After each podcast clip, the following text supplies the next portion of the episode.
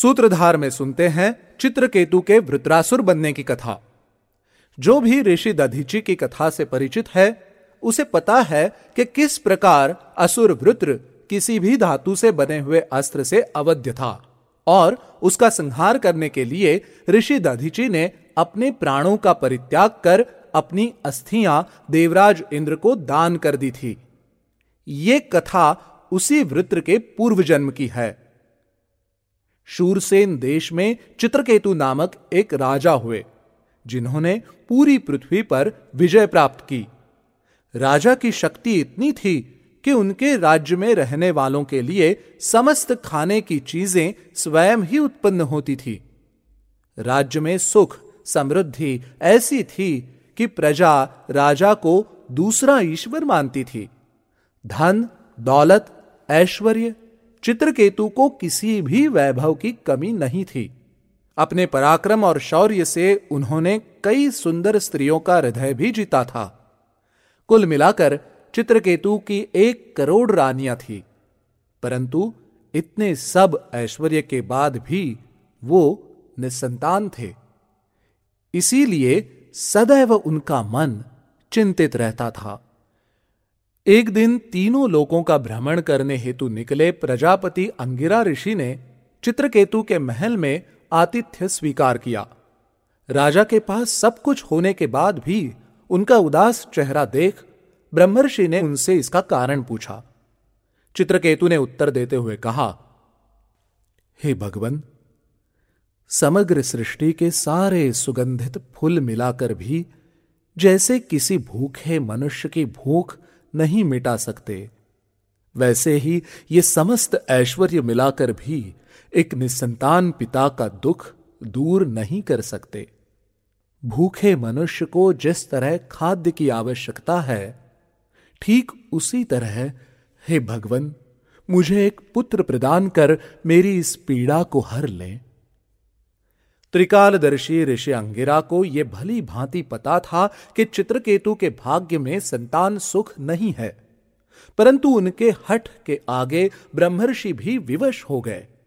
अतएव यज्ञ का आयोजन कर उससे उत्पन्न चरु को उन्होंने राजा की पटरानी कृतद्युति को दिया।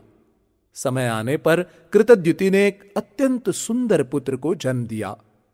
1 करोड़ रानियां होने के बाद भी निसंतान रहने वाले चित्रकेतु के लिए पहली संतान का सुख स्वर्गलोक पर विजय प्राप्त करने से भी अधिक आनंददायी था।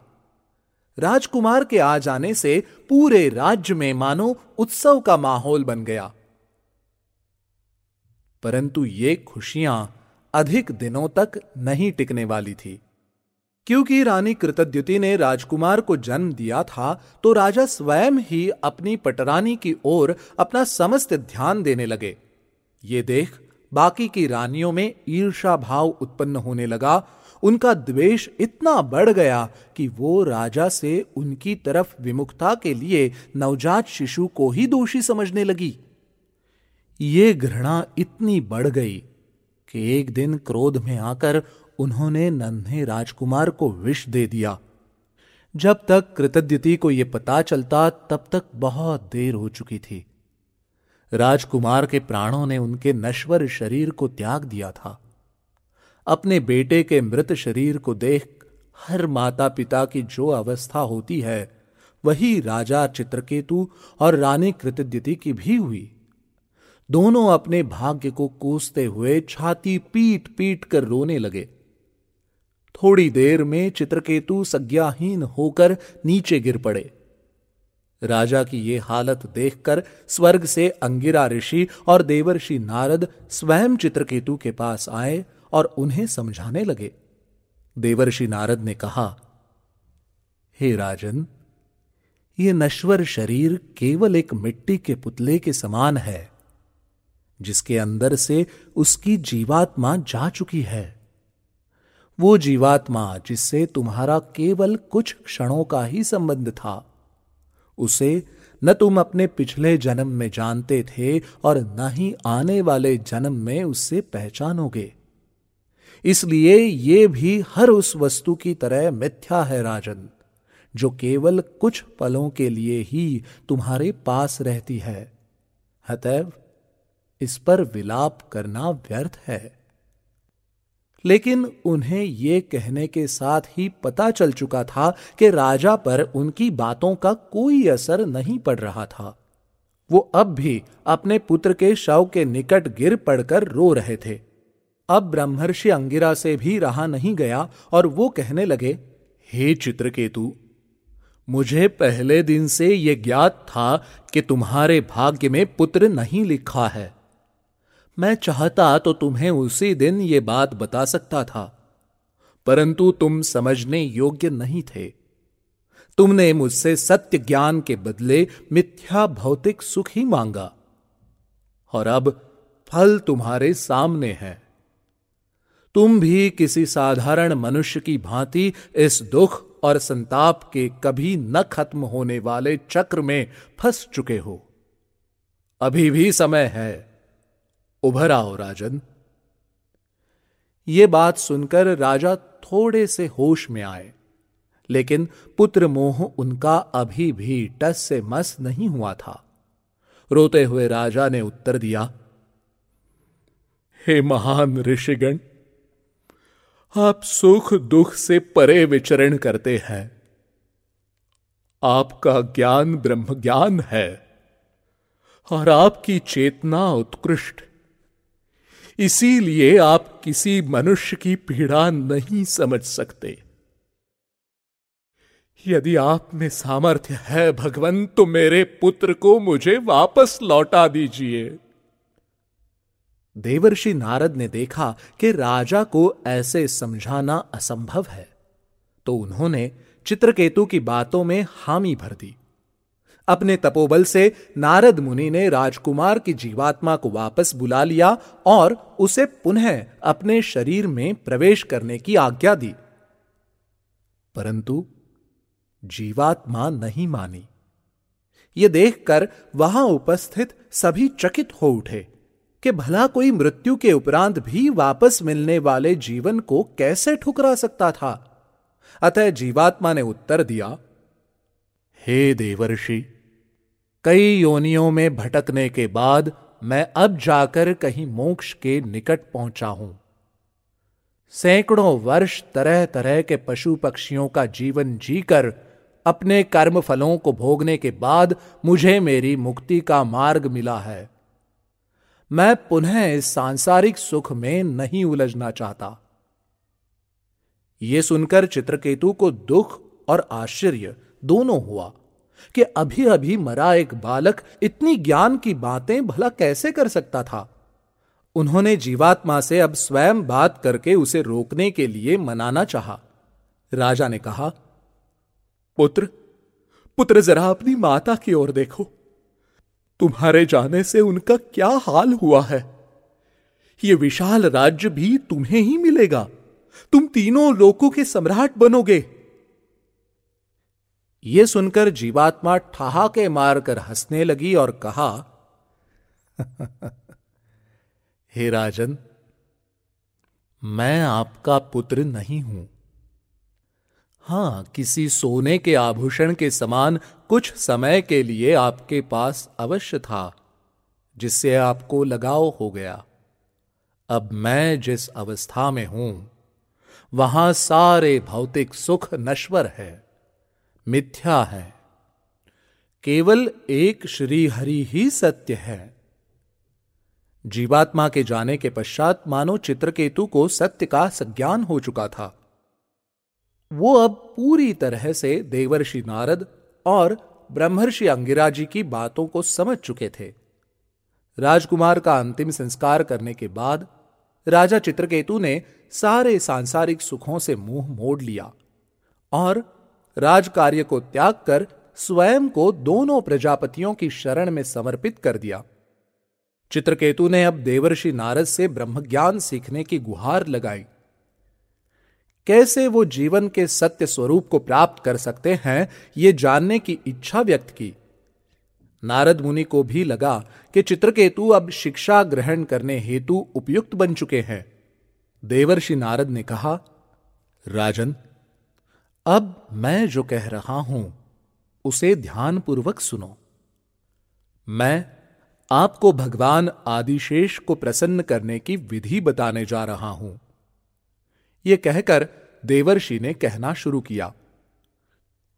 ओंकार स्वरूप भगवान वासुदेव, प्रद्युम्न, अनिरुद्ध और शंकर्षण के रूप में चित्त, बुद्धि, मन और अहंकार के अधिष्ठाता है। मैं आपको नमस्कार करता हूं। आपकी मूर्ति परम आनंदमयी है। आप सकल इंद्रियों के प्रेरक, परम महान और विराट स्वरूप हैं। भूमि, आकाश और जग के कण कण में बसने वाले प्रभु, मैं आपको नमन करता हूं। चित्रकेतु को ज्ञान देने के पश्चात दोनों ब्रह्मर्षि ब्रह्मलोक लौट जाते हैं और राजा अपनी सीखी हुई विद्या का उपयोग कर तपस्या में लीन हो जाते हैं। केवल 7 दिन के पश्चात ही उनकी तपस्या से संतुष्ट होकर भगवान शंकर्षण चित्रकेतु को दर्शन देते हैं।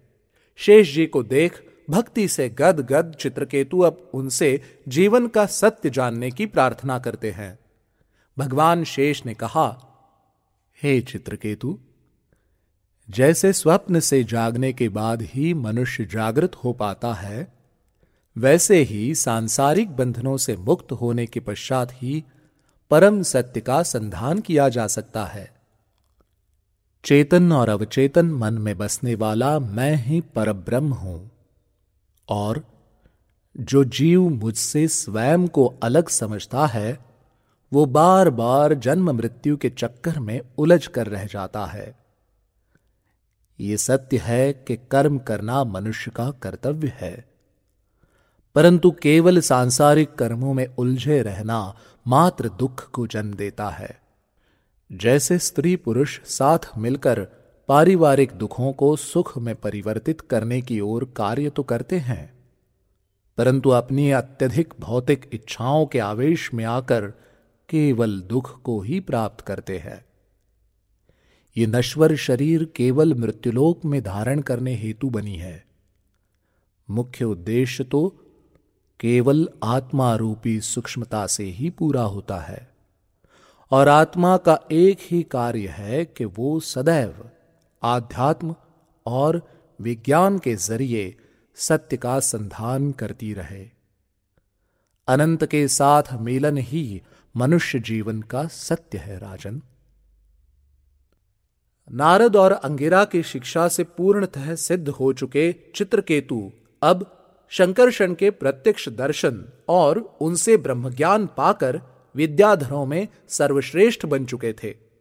उन्होंने अपना संपूर्ण जीवन भगवान विष्णु के द्वारा कही गई बातों का प्रचार प्रसार करने में समर्पित कर दिया। त्रिलोक पिता के आशीर्वाद से वो करोड़ों वर्षों तक अपने पूरे यौवन के साथ जीवित रहे। सुमेरु पर्वत पर उनका वास हुआ और करोड़ों की संख्या में उनके शिष्य तथा अनुयायी बने। लोग चित्रकेतु की वाणी को स्वयं भगवान विष्णु की वाणी समझने लगे। ऐसे ही एक दिन आकाश में अपने विमान से गुजरते समय चित्रकेतु की नजर कैलाश पर्वत पर पड़ी।